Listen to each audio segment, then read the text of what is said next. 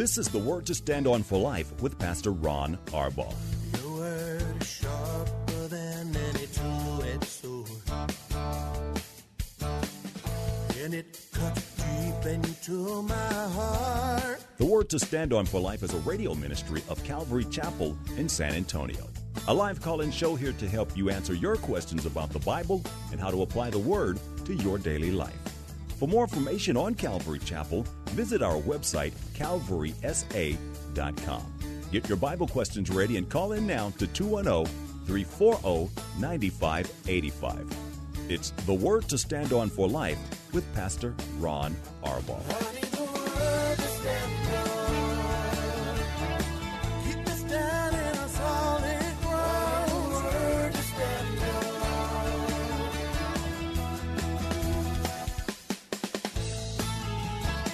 Welcome to the Word to Stand On for Life. My name is Pastor Ken Cruzado, and this week, actually, uh, the majority of this week, uh, Pastor Ron will not be here uh, in the studio. So instead, I will be taking your calls and your questions, filling in for him like I usually do when he steps out of town. So you can keep Pastor Ron and Paula in prayer. They are enjoying just a few days uh, out of town. They will be back, I, I believe, Friday for the radio show. So that means this date day edition, Thursday, I get to spend with my lovely wife, May. You can join us then. In the meantime, it is the usual Monday edition of the Word to Stand On for Life. Uh, let me give you the phone number since this is a call in radio show. The phone number to the uh, studio is 210 340 9585.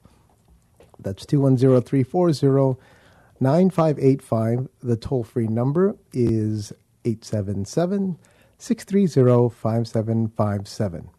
You can call in with your questions. You can email them if you like. That's that email address is questions at calvarysa.com.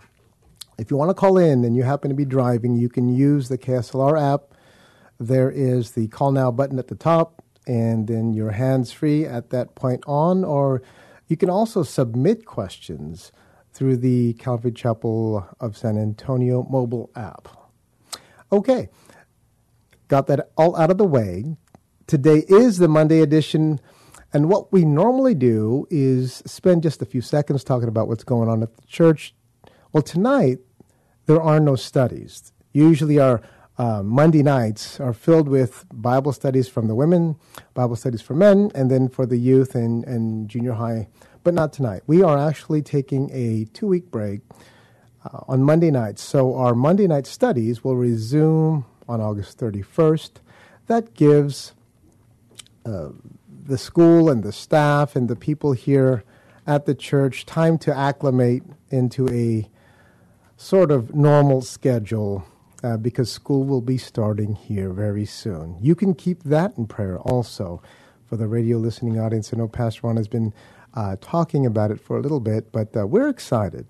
I had a chance this morning to uh, meet with the staff. They they return uh, this week just to meet and go through some of the logistics um, to get acclimated back into being here, and also to prepare the classrooms. But this year, things are going to be different, and so I had a chance to, uh, in Pastor Ron's stead, pray for them and talk with them, and I'm excited. I, I think this year is going to be a year that lots and lots of fruit is produced, and that's what we're praying for. And and by the way, since Pastor Ron has also mentioned this, but our our school year will be in person, and that's a prayer request that has been answered, and a, so praise report. Um, we will be having school in session with all of the, the different measures in place, which is why the staff is meeting. Okay, it's Monday, so I hope you had a great day at church yesterday. If you were able to go, or if you attended church online, um, I hope that you heard from Jesus yesterday. Uh, we had a great word yesterday in Second Timothy. Uh, it was very encouraging, at the same time exhorting. Um, we talked about the, the farmer, the athlete, and the soldier. Again, and we talked about that two weeks ago and yesterday. We just kind of fleshed out the applications of, of what it means to live for Jesus. And so that was very encouraging. Uh, let's jump right into the questions. I'm going to give the phone number one more time, and then we've got a few questions already submitted. 210 340 9585, 210 340 9585, and then 877 630 5757. First question is anonymous. We got a few anonymous questions today. This one says, My niece's friend gave her life to Jesus yesterday. Well, that's great. She's in her uh, mid 30s and single. A few weeks ago, she started in vitro because she wants to have a baby. And in parentheses, it says without a, a, a man. She asked what she should do if she's pregnant. She also asked if it is sin to keep trying uh, in vitro. Well, okay, so Anonymous, uh, first of all, what a wonderful thing to celebrate if, if this person gave her life to Jesus yesterday, and if this was submitted yesterday, this is probably a couple days ago. Uh, that is a wonderful thing. That changes everything. And I say that because the rest of the context behind this question, uh, it, it's completely different now. You said here uh, she's in her mid 30s and single, and she started in vitro. The first question is this She asked what she should do if she's pregnant. Okay, about that. If she's pregnant now, then she keeps the baby and simply raises it in the Lord. There is no condemnation for the things in the past. Um, but if she's pregnant now, then that's a blessing. And then she takes the baby, keeps the baby, and raises the baby to know Jesus, to love Jesus, this Jesus that just forgave her of her sin and gave her a brand new start. So that's, that's uh, uh, a straightforward answer. The second part is a little bit more detailed. She, you said, she also asked, is it sin to keep on trying IV? Now, whether she should continue trying IV is really an issue of motive. It's an issue of motive. Romans 14, remember at the very end of the chapter, Paul the Apostle writing uh, to the church there in Rome, and the context there is about meat, specifically eating meat that's sacrificed to idols. But he says there at the very last verse of chapter 14 that anything not done in faith is sin. And what that means is, is the action itself may or may not be sin, but what's more important than the action itself is the heart behind the action, and that's the motive. Motive is everything. Remember when Samuel was led by God to go and select a new king. And when Samuel went there in chapter 16 to visit uh, David's family, remember the first person he went to was Eliab. And God said to Samuel, Don't look at his, and this is Eliab that God's talking about, don't look at his appearance. For the Lord doesn't see as man sees. Man sees the outward appearance, but God looks at the heart. Motive lives in our hearts. And God knew that no matter what Eliab's or all the other brothers' appearance was like, and Eliab was the eldest. And so, a normal human reasoning, we would think this man was probably the biggest, this is maybe the strongest, and you look like uh, the eldest, uh, you look like the one that would be the king. But God says, no. I don't look at the outward appearance, I look at the heart, because that's where the motive is. And he knew that David would be a man after God's own heart. So that's the answer. Whether or not um, she should continue trying, really, it has to be uh, It's the issue of motive, and it's got to be done in faith, whatever you do. Now, I would also add this, Anonymous. Uh, since she just gave her life to Jesus the day before, that means her motive or her reasoning behind wanting a baby is now completely different. In other words, I, I, we don't know. Jesus does what her initial motive was. You mentioned she was without a man and didn't want to have a baby with a man in her life. I'm assuming that's what that means, and and maybe from past traumatic experiences, maybe just being tired of meeting the wrong guy. All these things that that we go through in normal life are discouraging in me. Uh, before she met Jesus, she might have thought, might have thought, well, you know what, this is just not working out. Uh, I want the baby because maybe the, she's thinking the baby will be somebody who will give me unconditional love, and and I'll have something or someone that I could love without all of the complications of a relationship, and that's sadly how a lot of people in the world think. But now that she knows Jesus, she has met the lover of her soul, the one who knows everything about her. And I would add, the one that she truly has been looking for all her life. You see, the baby isn't the answer to satisfy that empty, uh, empty hole in her heart. Especially if you're looking for someone who's going to give you unconditional love.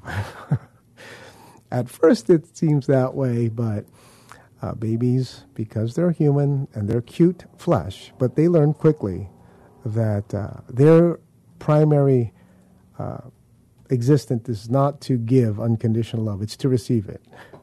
But the motive is the key. The motive is the key. And, and now that she knows Jesus, she needs to get to know who he is. And as she gets to know the voice of the Lord, she can discern the things of the Spirit. She will be able to let the Holy Spirit guide her in her decision making. And, and that's the beautiful thing about having a relationship with Jesus. So, Anonymous, I hope that helps. Let's go to the phone lines. We have Mike calling from San Antonio. You're on the air. I, uh, had a question about Ephesians 5. Um, my my wife and I uh, had some uh, contention, and it's got me uh, thinking about Ephesians five a lot, where uh, Paul says, "Husbands, love your wives just as Christ loved the church and gave himself up for her." To make her holy, cleansing her by the washing with water through the word, and to present her to himself as a radiant church, without stain or wrinkle or other blemish, but holy and blameless. So, I, my question is, how do I how do I give myself up for my wife in such a way that that cleanses her through the washing of the word and presents her as holy and blameless? All right. Great question, Mike.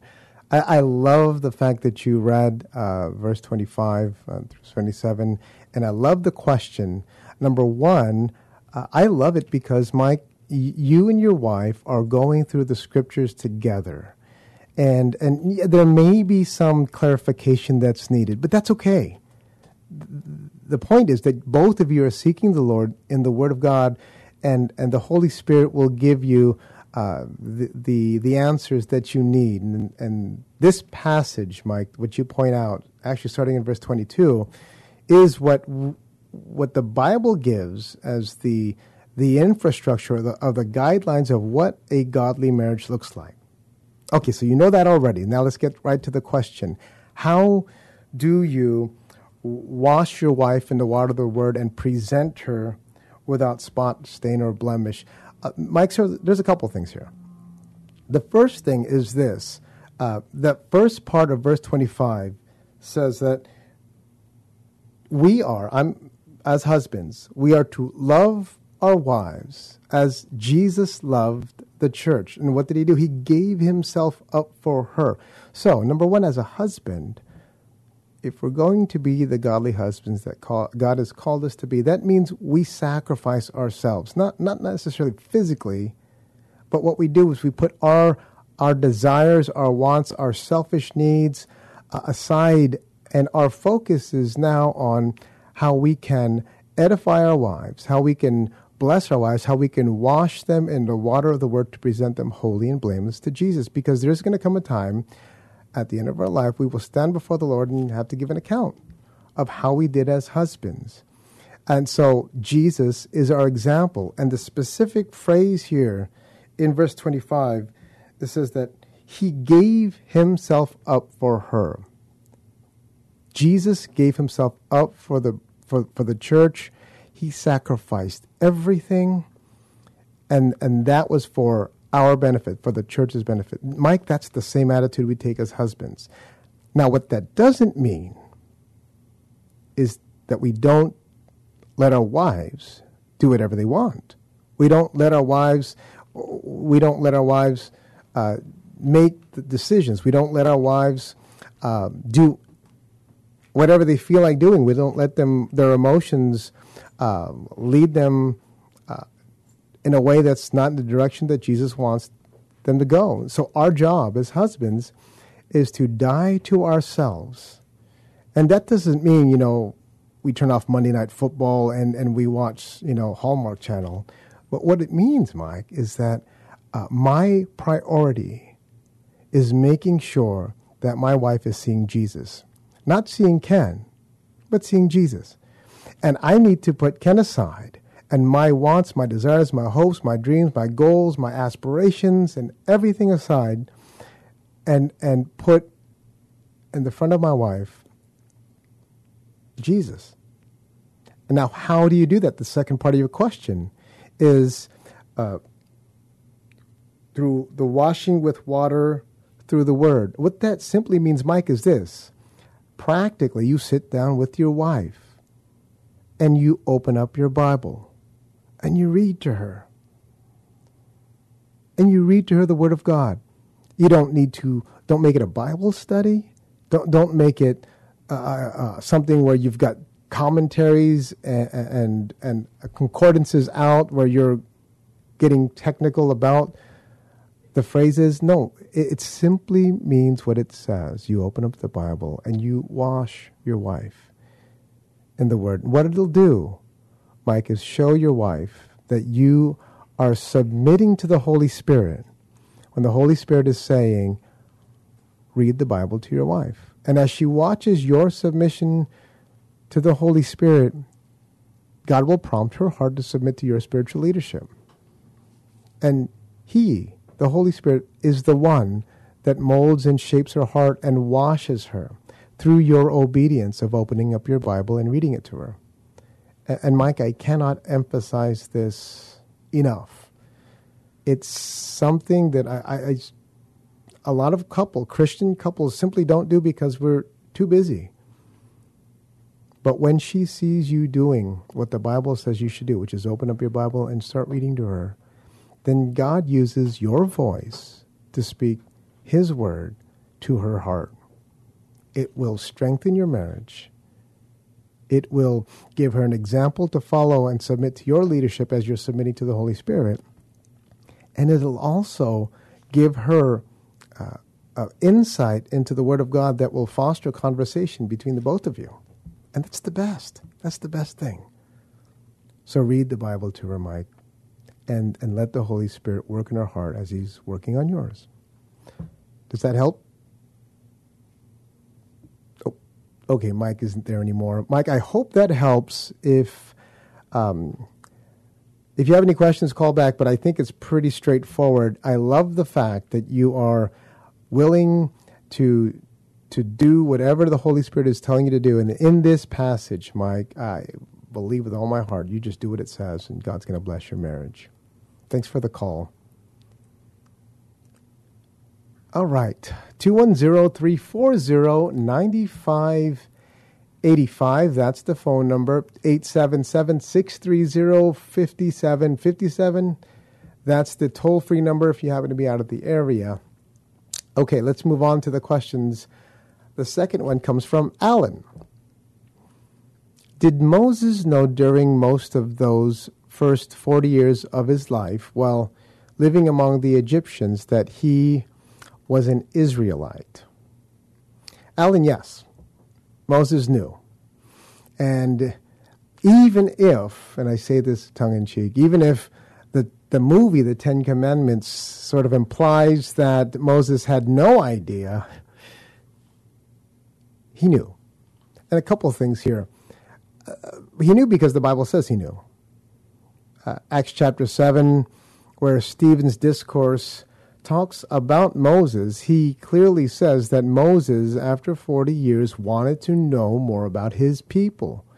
Exodus chapter 2, and verse 11, it, says that one day after Moses had grown up, he went out to where his own people were. And then at the end of that, that verse, it again repeats the phrase that Moses wanted to know where his own people were, be where his own people were.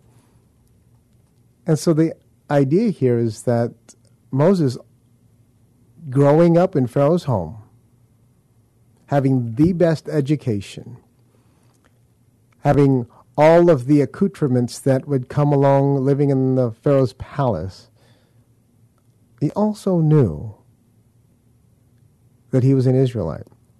Additionally, remember this, Alan, uh, Jochebed, that's Moses' mom. When Jochebed had put him in uh, the basket to go down the river, remember when Pharaoh's daughter found Moses, took him in? We learned that Pharaoh's daughter had tasked Jochebed. She chose Jochebed, Moses' mom, to raise him. She was even getting paid to raise her own son. So she uh, Jochebed would surely have taught Moses about his own heritage.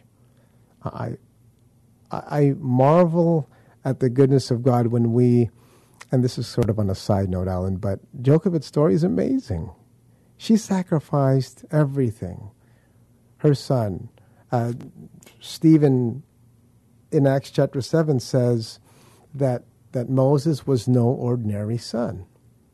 He was a special baby and for her to let him go in a in a makeshift raft or, or, or, and and send him down the river because the babies were being slaughtered showed that she trusts God. And when God saw her heart, he rewarded her by letting her take care of her own son and raising him in her home to to know the God of Israel. So, no doubt, Moses knew who he was. Forty years in that home, having the finest things in life. On a, another second side note, I find that very interesting. That Moses having everything at his disposal, living in the palace was still interested and went outside because he was looking for something else. Now we know uh, 40 year chunks uh, is what Moses' life is really broken into, three of them. And the first 40 years he spent there in the palace, there was, there was an emptiness, a hunger and a thirst for him to, to go out and know his own people. So he knew that he was an Israelite. I hope that helps, Alan. On, a, on another note, uh, we mentioned this, I think, on Monday night, on Monday night study, we're going through the book of Acts.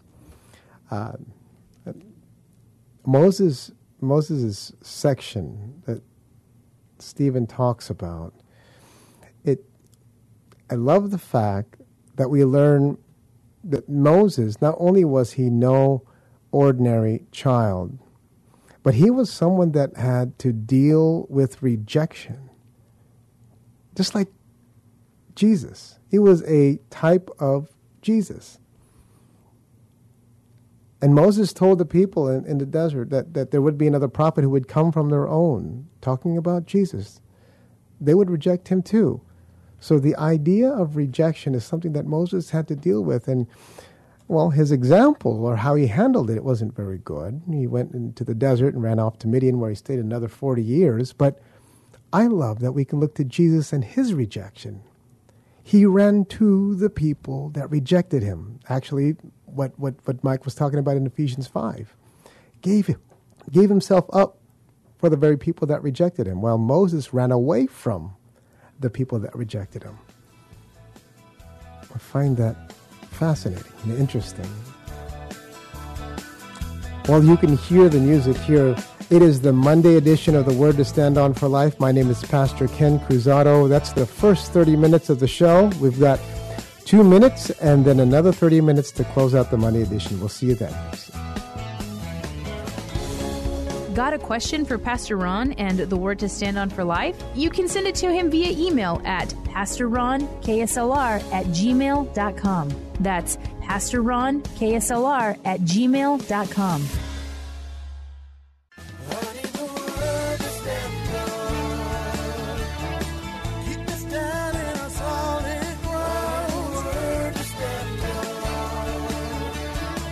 Welcome back to the Word to Stand On for Life. We're taking your calls at 340 9585 or toll free 877 630 KSLR. Now, here's Pastor Ron Arbaugh. Welcome back to the Word to Stand On for Life. This is the Monday edition. Uh, if you're just tuning in, my name is Pastor Ken Cruzado. I'll be filling in for Pastor Ron this week, actually up until Thursday. He will return here on the show Friday afternoon. If you want to keep him in prayer, Paula and Pastor Ron are spending a few days out of town um, just to be with Jesus. And uh, really, he, he jokes around. We're going back to three services this coming Sunday, and he says he's not in three service shape, so he he's taking a few days away. Uh, he misses you. He sends his love. Keep him in prayer. He'll be back on Friday. So that means this Thursday I get to spend a date day edition with my lovely wife May. Tune in then, and you can ask her questions, ladies, if you want to do so. Uh, let's go right back to the questions. I'll give the phone numbers and then we'll pick up where we left off. The phone number to the radio station is 210 340 9585. If you're out of the local vicinity, the toll free number is 877 630 5757. You can submit your questions via email. That email address is questions at calvarysa.com. If you want to call into the show, you can use the KSLR mobile app. Hit the call now button at the top, and then you're hands free from that point on. Uh, you can also submit questions using the Calvary Chapel of San Antonio app. There's a tab there too for the radio, and then you can submit questions directly from the app. Okay. Uh, well, the next question is from Anne. If God is omnipresent, well, does that mean he can go into hell? If so, I always thought he couldn't be where evil is. Uh, and so, Anne, uh, this is often a misunderstood concept, so let me explain. Um, when the Bible talks about God not being able to be in the presence of evil, it doesn't mean the way we think it means, where, let's say, if there was a place like hell or a room, say, that was contained with only evil in this room, that because God uh, can't be where evil is, he can't enter into that room. That's not true. God is omnipresent. That is a uh, biblical doctrine of his character and nature, but his omnipresence um, doesn't mean that he can't go to where evil is. It means evil can't live where he is. So if God is light, which he is, and he walks into darkness, God's light doesn't turn off. He's not overcome by darkness. Instead, the darkness is, is exposed. That's what John tells us in his gospel. And the light shines where it is dark. So, specific to your question, though, can he go to into hell? Well, Psalm 139, remember the psalmist says this Where can I go from your spirit? Or where can I flee from your presence? If I go up to the heavens, you're there. If I make my bed in the depths, you are there. there. So, so we know that the omnipresence of God doesn't limit him uh, in, in the sense that there are certain places where he cannot go. He's everywhere. This is a biblical doctrine. The psalmist also says this in, in Psalm 16. He says, In your presence is the fullness of joy. Well, in hell, there is no joy.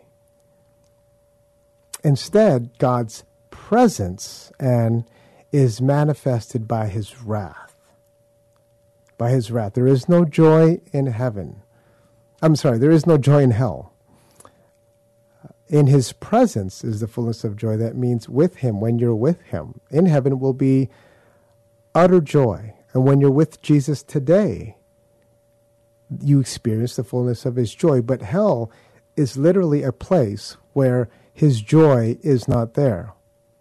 Where the, the joyful presence of God is not there, but his presence, since he's omnipresent, is manifested by his wrath. I hope that makes sense. Not the most uh, encouraging uh, topic, but it does do this for the believer. And this should be the case for each and every one of us. It should ignite within our hearts a, a, a passion, a fervency to share the gospel of Jesus Christ, to share the hope of salvation, the forgiveness of sin to all who believe in the complete work of Jesus Christ on the cross. That gospel message in points to the finished work on the cross, and to all who believe in that they become born again and they escape the wrath of God. I hope that makes sense. Okay, let's go back to our phone lines. We have Tanya. Tanya in San Leandro. You're on the air. Hey, Pastor Ken, how you doing? Hey, Tanya, I'm doing well. It's good to hear from you. Yeah, we're having a heat wave over here. I heard. My wife just told me. Yeah, it's been pretty hot here, you know. But I'm I'm taking up uh, Papa Ron's challenge is to give you some tough questions. So um, I hope these questions. He always I- says I have that. two- I have two questions, uh, totally unrelated to one another. So the, the first one is, how do you gently speak uh, to a, a professing believer? And um, I was having a conversation, and she was talking about how you know um, she was having problems at work, and she said, you know, I curse this place, and when I curse people, you know, things happen. And I said, well, that's that's not like Jesus. You know, you, you know, we, we Hmm. do work for Jesus, not for man. And and I could understand her frustration it has to do with the injury and, and mistreatment, and I, I get all that. But how do you lovingly, you know, I, I told that that sounds. I go that almost sounds demonic when you say that you can curse somebody with your mouth. So I think you need to be very careful. Is Right. Kind of what I said. But then I felt kind of bad that I was being a little bit more harsh, and I thought, well, I should have just gone to the scriptures, right, and just said, you know, let no unwholesome speech come from your mouth. But I really Absolutely. wanted to. I've had, I've had this conversation before about that, you know, that we can curse people, you know, and I'm like, no, we we can't do that. Not not those who belong to Jesus. And if you've got some scriptures for that, I would appreciate that.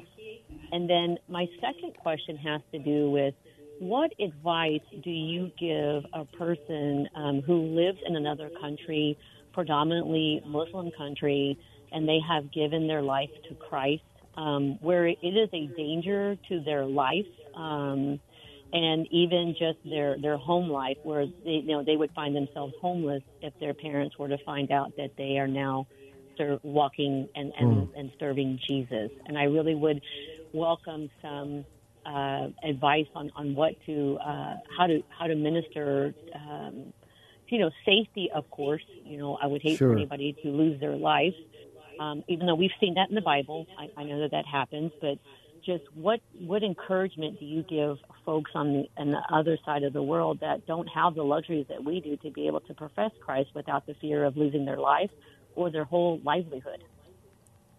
Tanya, great questions. Great questions. So uh, uh, let me deal with the first one first. Uh, what I would say, what, what you did, and in responding to your friend, and how they are acting. uh, Again, if a, pro, a professing believer is acting like an unbeliever in the workplace, uh, we need to gently but directly correct them. And what you did was absolutely uh, spot on. Um, you don't need to feel bad about correcting. Obviously, we do it with the heart. Again, motive is everything, and your motive has to be uh, for them to to to rightly represent the Lord, but also to know the love of God. And and when a when a believer is going through a difficult time, their flesh, just like our flesh, wants to respond in a worldly way. And when we see that in people that we care about, in people that we love, in the lives of people that are near and dear to us, the, the most loving thing we can do, Tanya, is tell them the truth. And the truth is they're misrepresenting the Lord. And it's not good for them to stay in a place where they are cursing people or, or, or, or uh, acting out in the flesh. And so we point them to the Word of God. You know, remember when Paul the Apostle was writing to the Philippians, he said that, uh, let your gentleness be known to everyone. And he's talking about the urgency of our time. Well, when, when believers get so focused on their circumstances, uh, and I understand health issues, I understand financial issues, these things can be stressful. But when we focus on our circumstances, we take our eyes off of Jesus and we put our eyes on the things that surround us. All of us are going to get frustrated and all of us are going to act in the flesh when that happens. But when Paul uh, exhorts us in the scriptures to, to, to let our gentleness be known to everyone, it, it, it's a reminder to us who have the Holy Spirit living in us. Number one, that people are watching. But number two, they have to see a difference in us than in everybody else. So, what I would tell your friend who is acting this way at work, I would tell them in a very direct way that they have to respond appropriately to difficult things. That's what Christians do. And if you can't, that means you're acting in the flesh. You need to repent and be with Jesus so that he can fill you with his spirit and you can respond appropriately. This is what the Bible teaches us over and over again. And so, Tanya, I know you, I know your heart, I know you care for your friend. What you told them was correct, and you need to correct that, correct that behavior whenever we see it. It's uncomfortable, it could be, but I want you to think of it this way you love your friend so much that you're willing to risk the relationship in order to tell them the truth. And that, Tanya, is the most loving thing we can do. It translates into the way we relate to our, our, our family or, or people that know us, especially that know us before we were saved, and they don't want to hear anything about Jesus from us because they'll say things like, Well, we knew how you we, we, we knew you before, we know how you are. And it's hard. I understand that. And it's awkward. But if I truly love somebody, I'm not going to let that awkward moment dissuade me from telling them the truth in the hope that they would get saved. I would also say 2 Timothy chapter 2, uh, verses 20, 24 through 26. That's a good passage for you to share with your friend Tanya because it says there that for pro- professing believers, they, these are servants of God. They, they must not be quarrelsome. They have to be teachable. And the idea there is that they need to be malleable, teachable by the Holy Spirit. They need to be correctable. And, and then it says this and they must gently correct those that oppose them.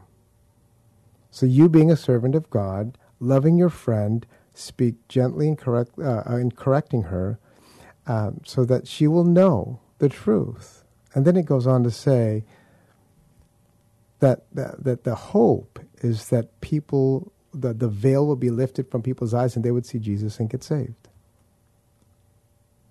So I think what you said, Tanya, was perfect, and I would just go and encourage them to look at what the scriptures say, particularly Philippians 4 and and maybe 2 Timothy chapter 2. The second question. This one's a, a little bit more challenging, but there's an answer here.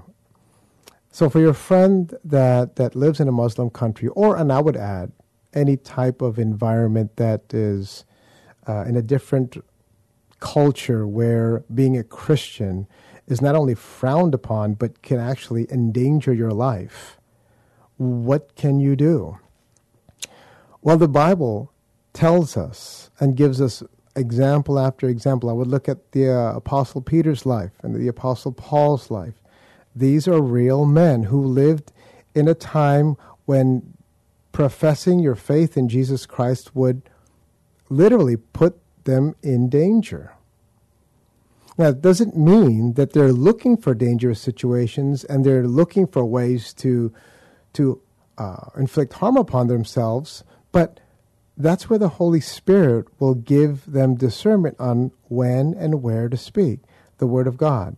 And I really believe with all my heart, Tanya, in, in Muslim countries or in, in countries where they may not have the freedom that we have in this country to read the Word of God, to share the Word of God, uh, you're not going to be able to, to do the same things you do here, but you also have the power of God's Spirit that will work miraculous and supernatural things for you. And, and it doesn't mean there's always going to be miracles happening, but, but I believe with all my heart that God works in the supernatural uh, more often in those types of environments simply because when there's a, a willing heart that loves Jesus, that's willing to talk to people about him, he will go before them and provide the way.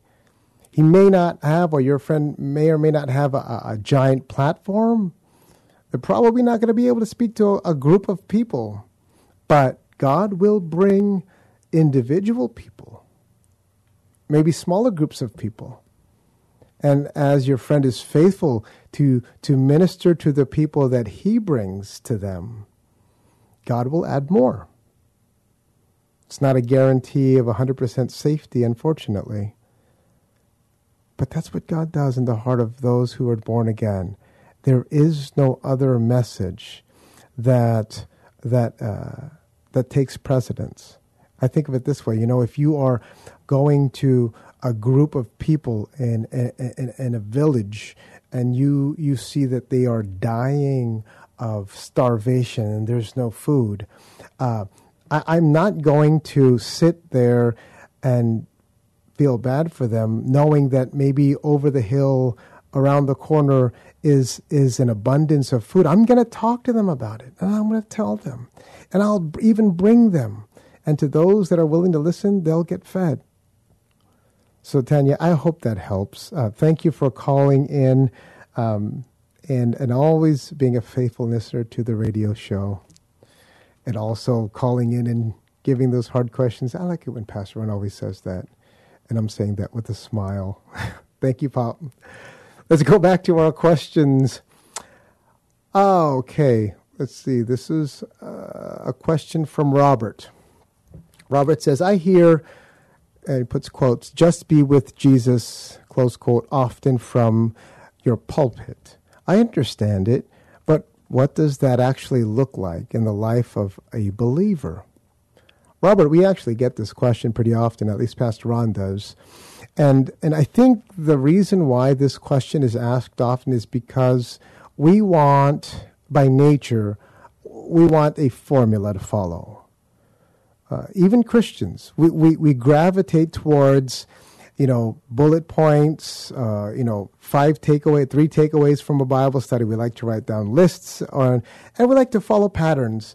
And that may or may not be uh, a bad thing, but when we talk about just being with Jesus, and you hear that from us often, we're talking about literally just doing what he says to do. Just just making our our mind Jesus' mind, our heart Jesus' heart. So when you hear us say, just be with Jesus, and you want to know what it looks like in the life of a believer, Robert, it's pretty simple. It looks like Galatians chapter 5. When you're with Jesus, He will produce fruit in your life. And the fruit of the Spirit is love, joy, peace, patience, kindness, goodness, faithfulness, gentleness, and self control. Those are things that I cannot, you cannot manufacture on your own apart from the Holy Spirit. But when you're with Him, you can't help but produce these these things. And, and actually, the word for fruit in Galatians chapter 5 is singular. That means that there is one fruit that manifests itself in these nine different traits. But the fruit of the Spirit is love. Uh, here's another way, Robert, to think about it. I and I often use this analogy when I'm teaching, but it, it's, it's not 100% accurate, but it makes the point. If I have a small piece of metal and I, I attach it to a big magnet, I think at the back of, of subwoofers, that's what I used to play with when I was a kid. The big magnet behind those speakers used to always pick up screws and, and, and little metal things. And, and when that metallic object is attached to the magnet over time, those magnetic properties get transferred over to that small little piece of metal. And, and that's because of the surface area contact. That's the intimacy. And this is what being with Jesus or just be with Jesus means. I'm going to be so close to him that nothing is going to come in between me and him. And when I'm so close to him, I'm attached to him, the contact area, the surface area between him and I is not hindered by any sin. It's not hindered by any uh, any other treasure I store in my heart. It's just Jesus. Well, when that happens, I start to become more like him. Not because I'm trying harder, but because I'm with him. But because my mind is meditating on the word. But because my heart is treasuring the things of the word. Now, practically, what it looks like in the life of a believer, Robert, is, is that the Word of God will take precedence over my opinions. It'll take precedence over my, my thoughts, my feelings. Eh, when Paul writes to the Corinthian church in the second letter and he says, Take every thought captive, or take captive every thought and, and, and make it. And, and the idea here is force it to the obedience of Christ. What he's saying is this our flesh likes to wander off in rabbit trails. We like to think about things. We like to think about conspiracy theories. We like to think about what if scenarios or hypotheticals. But God says, what about focusing and fixing your thoughts on that which you know to be true? And my word is true that means I'm going to be closer to the Word of God than what my feelings tell me. And if my feelings contradict what the Word of God says, I'm going to choose the Word of God. I'm going to force my mind to align with the Word of God. I don't like that. I'm not a robot. My flesh wants to fight back and say, yeah, but it makes more sense to do this. Or, but I feel like doing this. Well, that's when we have to put our flesh to death. If you if you're going to be with Jesus, in his presence is the fullness of joy. I'm not going to want anything than what Jesus wants. I'm going to die to myself and live for Jesus. So, Robert, I, I hope that makes sense. We've got a few minutes left here in the show. Uh, we've got a phone call, though. Let's go to the phone lines. Todd from San Antonio, you're on the air. We've got a few minutes left here in the show. Uh, we've got a phone call, though. Let's go to the phone lines. Todd. Hi, Todd. Your radio is on. Yes. Can you hear me? Good afternoon, Pastor. Hi, Todd. God bless. How can I help you? Yes. Yes, I, I wanted to ask you, it's kind of, of an unusual question. Uh, why is it that people quote Paul more than they quote Jesus? Uh, includes pastors and people when they're having conversations, and quite frequently you can hear people quoting Paul a lot more than they're quoting Jesus. And you would think that they worship Paul more than Jesus. I know that they don't, but something that Right. always confused me, especially when I was a young Christian. And um, the references always go to Paul, and you, you would think they would want to quote the Son of God more. And so it Right. always confused me. Well, that's a great question, Todd. So let me go ahead and answer it. We have a, a couple of minutes left in the show. I got about two minutes, so let me let me say this quickly. Uh, Paul is uh, the, the the the man that God used to pen the majority of the New Testament. I think 13 or 14 letters of the New Testament, but that doesn't mean. Uh, that we reference Paul and his thoughts, though we do sometimes because he's a man just like we we are. He was a man just like us, but everything Paul talked about would point to Jesus.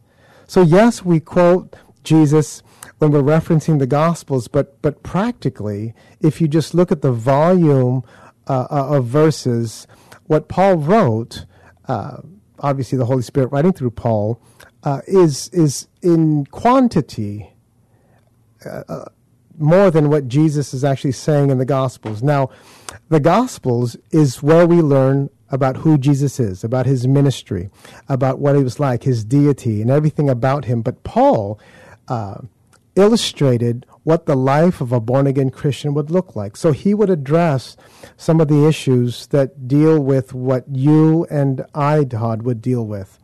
So when we reference the Apostle Paul, it's not to give him credit, uh, but he, everything he would say would point back to the character and nature of Jesus Christ.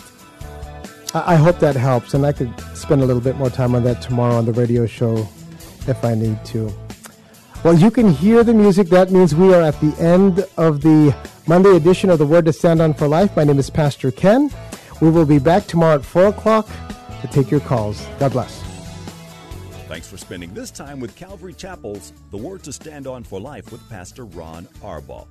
The Word to Stand On for Life is on every weekday afternoon at 4, and Pastor Ron invites you to find out more about Calvary Chapel at calvarysa.com. The Word to Stand On for Life was sponsored by Calvary Chapel of San Antonio.